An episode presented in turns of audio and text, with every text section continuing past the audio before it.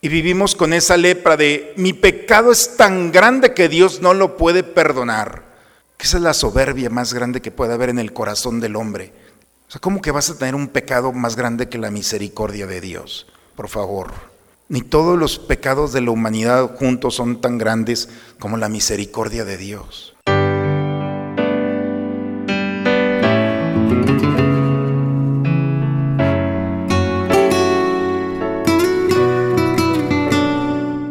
Bienvenidos a la Santa Misa. Jesús siempre responde a la plegaria del que suplica con fe y nos invita a ser misericordiosos con los demás. Aleluya, gloria, aleluya. Aleluya, gloria, aleluya. Aleluya, gloria, aleluya. Aleluya, gloria, aleluya. Aleluya, gloria, aleluya. Aleluya, gloria, aleluya. Aleluya, gloria, aleluya. Aleluya, gloria, aleluya. Un gran profeta ha surgido entre nosotros. Dios ha visitado a su pueblo.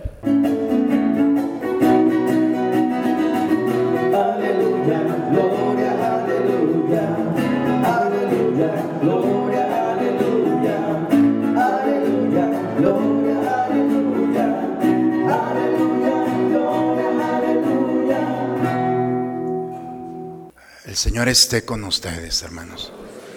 Proclamación del Santo Evangelio según San Marcos. En aquel tiempo se le acercó a Jesús un leproso para suplicarle de rodillas, si tú quieres, puedes curarme.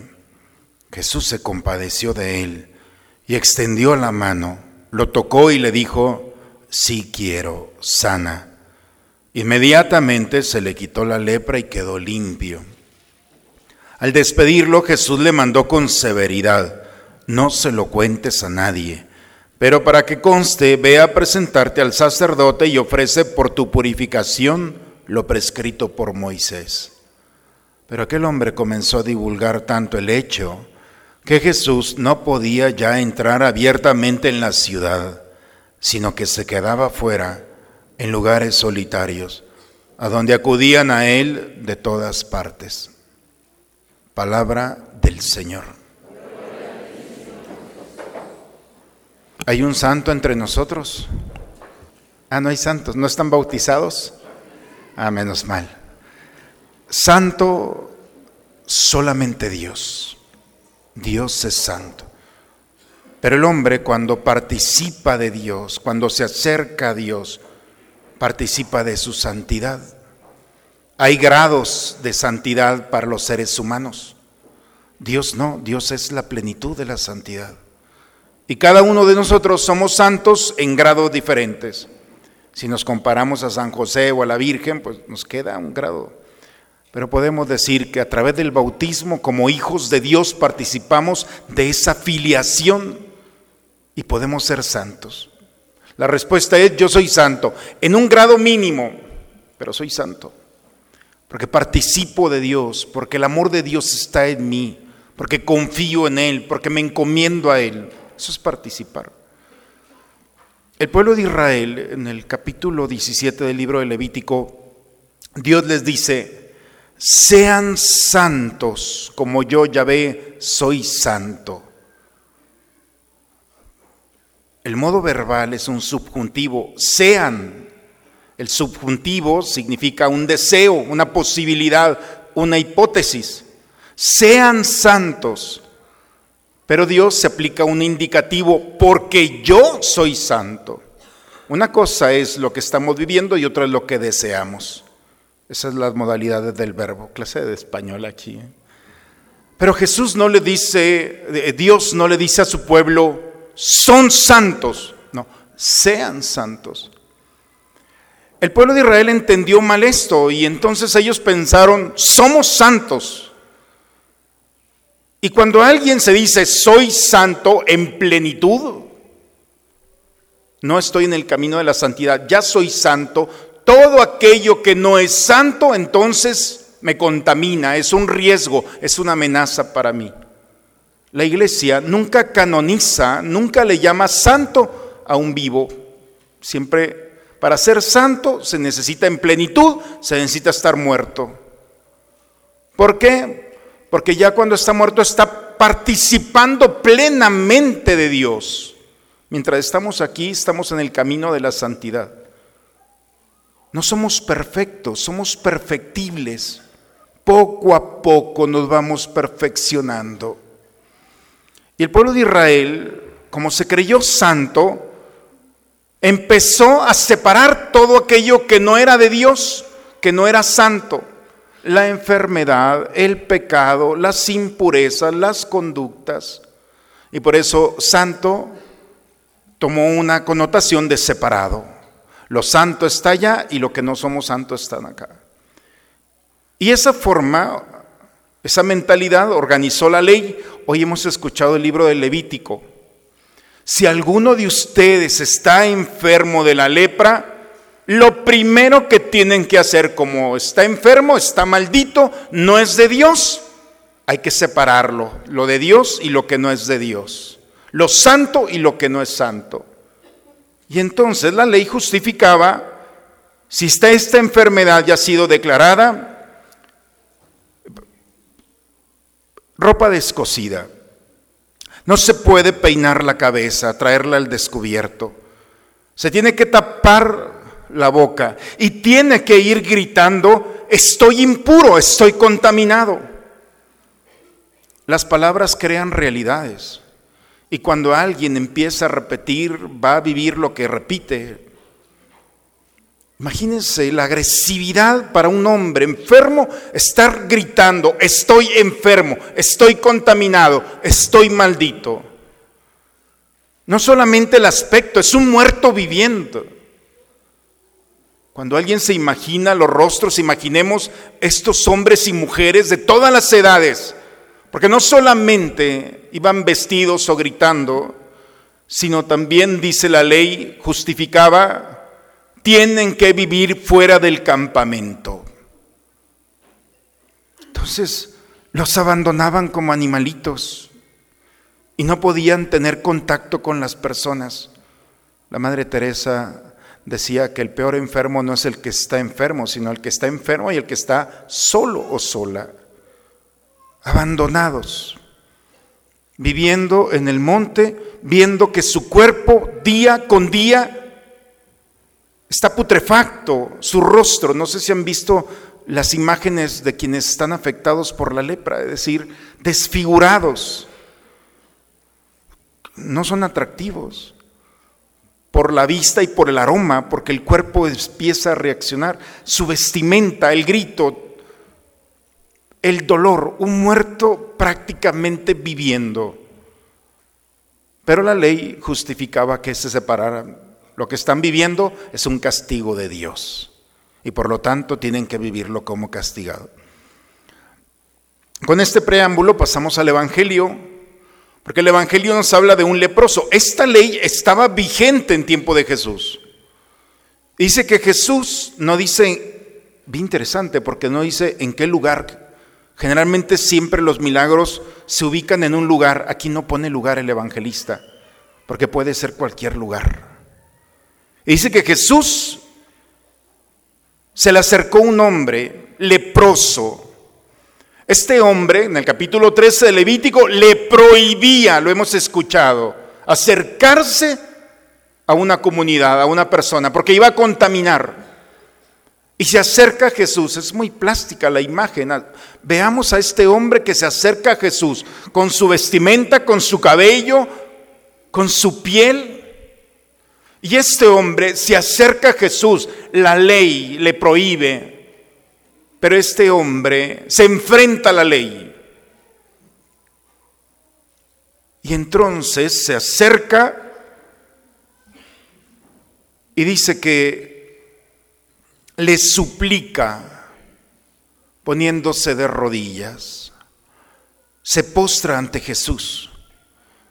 Y delante de Jesús le muestra su vergüenza, su enfermedad, su cuerpo. Se expone delante de Jesús. Cuando alguien llega con un médico y, esconde su enfermedad, es ilógico. Cuando alguien se acerca a Jesús y esconde su enfermedad, es ilógico. Y este hombre se acercó a Jesús y se expuso, le enseñó su cuerpo y le suplica, postrado ante él, si tú quieres, puedes curarme. La ley no quiere. Estos que están aquí no quieren. Nadie quiere curarme. Y por eso le dice a Jesús, lo pone en un predicamento, ellos no me quieren curar. Si tú quieres, me puedes curar. ¿Qué les parece, hermanos? Si tú quieres, le da la libertad a Jesús. No le dice, ya me arriesgué a venir contigo, ya vine caminando, ya, ahora me curas. No, no obliga a Jesús. Con toda humildad se acerca a Él con la certeza de que no tiene otra tabla de salvación. Y le da el don más maravilloso que Dios nos ha dado a nosotros, se lo regresa a Dios. Y con la misma libertad le dice a Dios, si tú quieres, no pasa nada, ya la ley y ellos me condenaron, pero si tú quieres, y al abrir la libertad, dice que Jesús se compadeció. La compasión es cuando el cielo se abre y el amor de Dios manifestado en Jesucristo lo abraza. Este hombre es el sujeto pasivo del amor de Dios. Este hombre ya no necesitaba ser sanado, ya vivía el calor que el pueblo judío no le había dado. Dios lo integra al misterio de su amor y lo abraza, eso significa compasión, rajamín, en hebreo significa abrazar. O sea, lo abraza y al abrazarlo, sí quiero. Ah, antes lo tocó, que parece que está perdido allí. La ley prohibía tocar a un enfermo, más a un leproso, porque podía contaminarse y podía contaminar, era un foco de infección. Y Dios, en Jesucristo, dice que lo tocó. El evangelista no le sobra una sola palabra, lo tocó. Y en el momento en el que lo toca, Jesús, como hombre, estaba prohibido entrar al templo. A Dios le prohíben entrar al templo. Imposible. ¿En qué cabeza cabe? Si Jesús es el templo de Dios vivo, morada entre nosotros. Jesús no le importa. Si el leproso se había rebelado contra la sociedad y contra la ley, Jesús se rebeló también contra esto. Si quiero, inmediatamente se le quitó la lepra, quedó limpio. La pregunta, hermanos, de este domingo es, ¿valió la pena? ¿Valió la pena aquel día en el que este leproso se acercó a Jesús? Para ustedes no sé, pero para el leproso sí. Cuenta la anécdota de un niño que andaba en la orilla del mar arrojando estrella de mar al, la marea había dejado muchísimas. Y llega un hombre y le dice, ¿qué estás haciendo niño? Arrojándolas nuevamente al mar. Dice, ¿para qué? Da igual, no vas a terminar. No, para ellas no le va a dar igual. A ellas no. No sé si para ustedes le da igual el Evangelio el día de hoy, pero le cambió la vida a un hombre. Y cuando el hombre sanó, vete en paz. No se lo digas a nadie. Qué, qué, injusto Jesús. Este hombre estaba lleno del amor de Dios. Dice que se lo dijo con severidad. No le hizo caso, como la pecadora, vete y no vuelvas a pecar. Bueno, 50%. No volvió a pecar, pero no se fue. El amor de Dios atrapa el corazón del hombre y después de este hombre exiliado, abandonado como un ser irracional en el monte, lo integra a su familia, al proyecto laboral, a la vida de amor de la fe. Y al integrarlo, lo sana. Y abiertamente proclamaba que Dios lo había tocado en Jesucristo. Alababa y bendecía a Dios.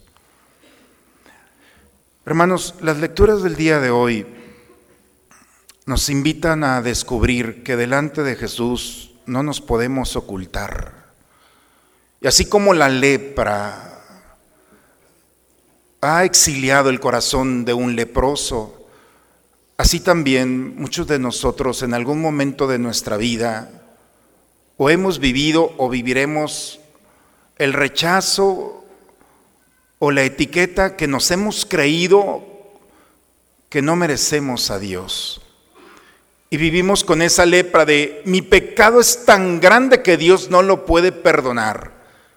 Esa es la soberbia más grande que puede haber en el corazón del hombre. O sea, ¿cómo que vas a tener un pecado más grande que la misericordia de Dios? Por favor. Ni todos los pecados de la humanidad juntos son tan grandes como la misericordia de Dios.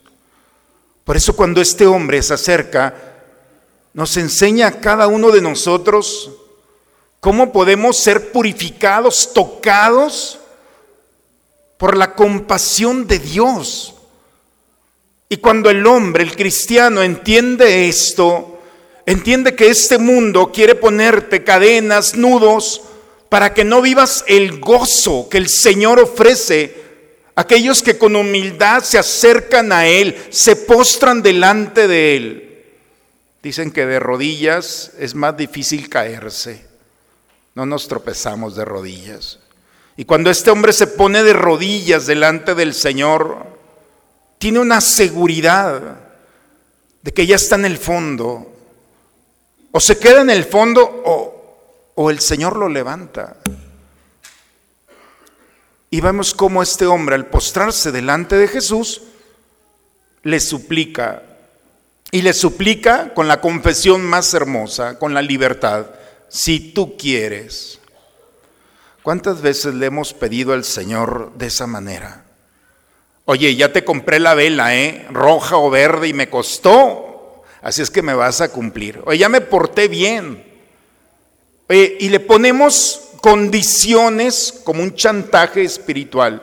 Yo ya hice tantas cosas. No, quieres llegarle al corazón de Dios. Reconoce con humildad tu enfermedad y dale la libertad a Jesús. Esa libertad que este hombre le dice, si tú quieres, díganselo, si tú quieres. El peor escenario es que diga, no, no quiero. A Pablo le dijo, a San Pablo, Pablo le dijo, Señor, quítame esto.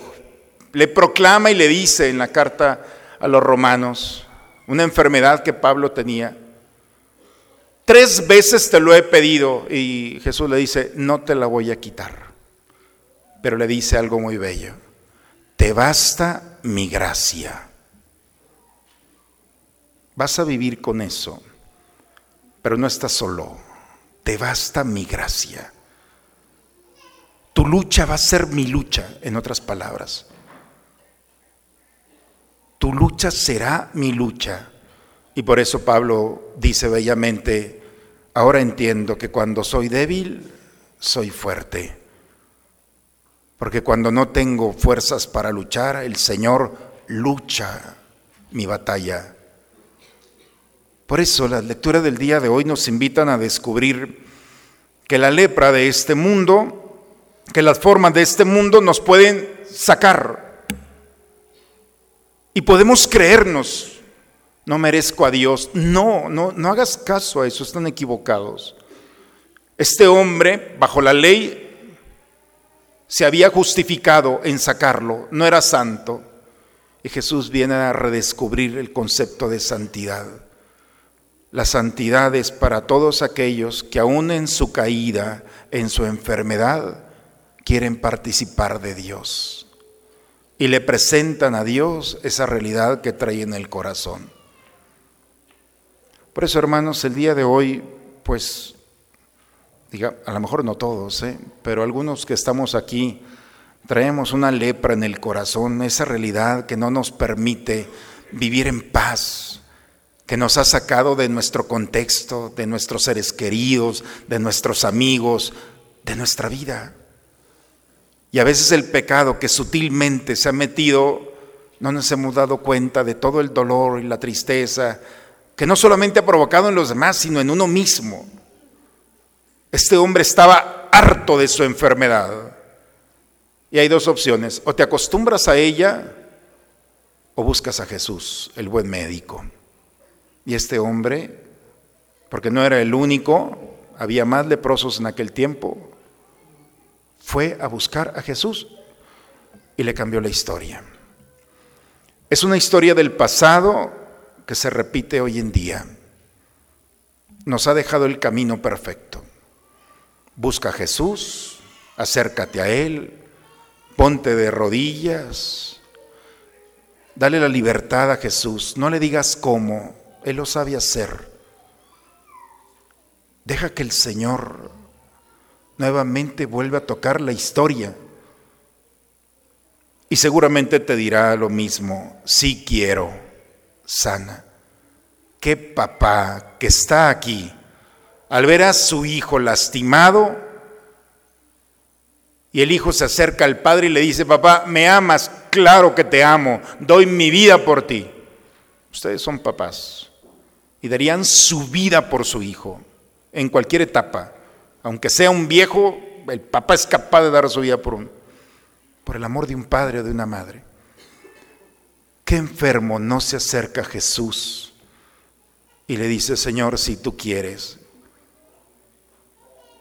el medicamento es la gracia del Señor. Lo tocó, lo levantó y lo recuperó.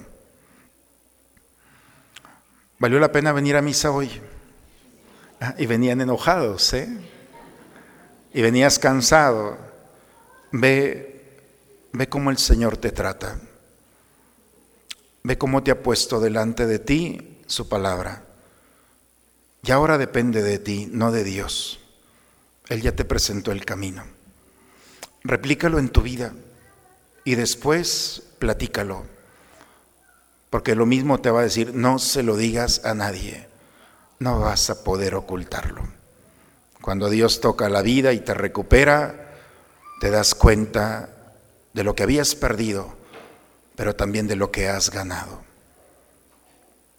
No somos santos, hermanos, en plenitud, pero cada día, poco a poco, estamos participando de Dios en la medida que le damos la libertad de actuar en nuestra historia. Algún día seremos plenamente con el Señor, pero mientras tanto seamos condescendientes para aquellos que como nosotros pueden caer, podemos caer, pero podemos levantarnos. Nadie está exento fuera del proyecto del amor de Dios, de salvar, de ser sanados. Así es que con mucha delicadeza vayamos viviendo nuestro cristianismo, sin condenar a nadie y amando a Dios con esa tolerancia y serenidad para ver al otro con, como nos ve el Señor, con compasión y ayudarnos unos a otros en el camino de la santidad. En el nombre del Padre, del Hijo y del Espíritu Santo. Amén. Padre, me pongo en tus manos Haz de mí lo que quieras, sea lo que sea, te doy las gracias. Estoy dispuesto a todo, lo acepto todo, con tal de que tu voluntad se cumpla en mí y en todas tus criaturas. No deseo nada más, Padre. Te encomiendo mi alma, te la entrego con todo el amor del que soy capaz, porque te amo y necesito darme, ponerme en tus manos sin medida, con una infinita confianza, porque tú eres mi Padre. Saciados, Señor, por este manjar celestial, te rogamos que nos hagas anhelar siempre este mismo sustento por el cual verdaderamente vivimos, por Cristo nuestro Señor. Vamos a escuchar los avisos, hermanos.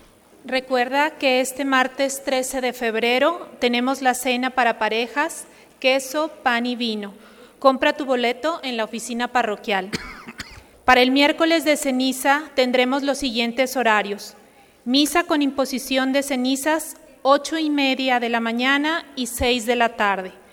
Celebración de la palabra con imposición de cenizas, 10 de la mañana, 12 del día, 5 de la tarde para niños y 8 de la noche para jóvenes. Te invitamos a seguir el cuaresmario en la carta a los cristianos que está en la mesa de la entrada o por medio de la página de Facebook. Un excelente medio para prepararte en familia para vivir una cuaresma diferente. Bien, eh, miércoles, este próximo miércoles, hermanos, es miércoles de ceniza. Ya empezamos la cuaresma. Hoy es el último domingo ordinario y empezamos. Miércoles de ceniza, que es el 14 de febrero. Y hay dos días en los que la iglesia nos invita a vivir el ayuno obligatorio, que es el miércoles de ceniza. Y el otro es el Viernes Santo, así es que va a ser un día del amor y de la amistad en ayuno. Entonces, espiritualmente muy romántico. Y el ayuno es todo el día, ¿eh? es bien poquito desayuno en la mañana, porque alguien dijo, mediodía, padre, ¿vale? No, no vale. Es todo el día. Porque es la única manera en la que nosotros vamos a entender aquellas familias, personas que no tienen que comer. Denle gracias a Dios, démosle gracias a Dios que nosotros podemos decir, hoy no como. Pero hay gente que no puede decir eso. Hay gente que quisiera comer y no tiene. Y la única manera de entender el corazón de esas familias es cuando vivimos el hambre, gracias a Dios, voluntariamente. Dos días al año. Entonces los invito a vivir. Por eso la cena romántica es el 13. Digo, aquí, díganle a los matrimonios, ¿eh? Yo les iba a dar una cena de ceniza, pero queso, pan y vino, el 13 en la noche, los invitamos como familia, como matrimonio o novios, venir a celebrar aquí espiritualmente una noche muy bonita que se ha preparado. Bien, hermanos, pues vamos a ponernos de pie, vamos a recibir la bendición. El Señor esté con ustedes. La bendición de Dios Todopoderoso, Padre, Hijo y Espíritu Santo, descienda sobre ustedes, sobre sus familias y permanezca siempre. Hermanos, hemos estado con el Señor y si le hemos dado la libertad de tocar nuestras enfermedades, vayamos en paz a dar testimonio de este encuentro. La misa ha terminado. Una excelente semana para todos, hermanos. Dios los bendiga.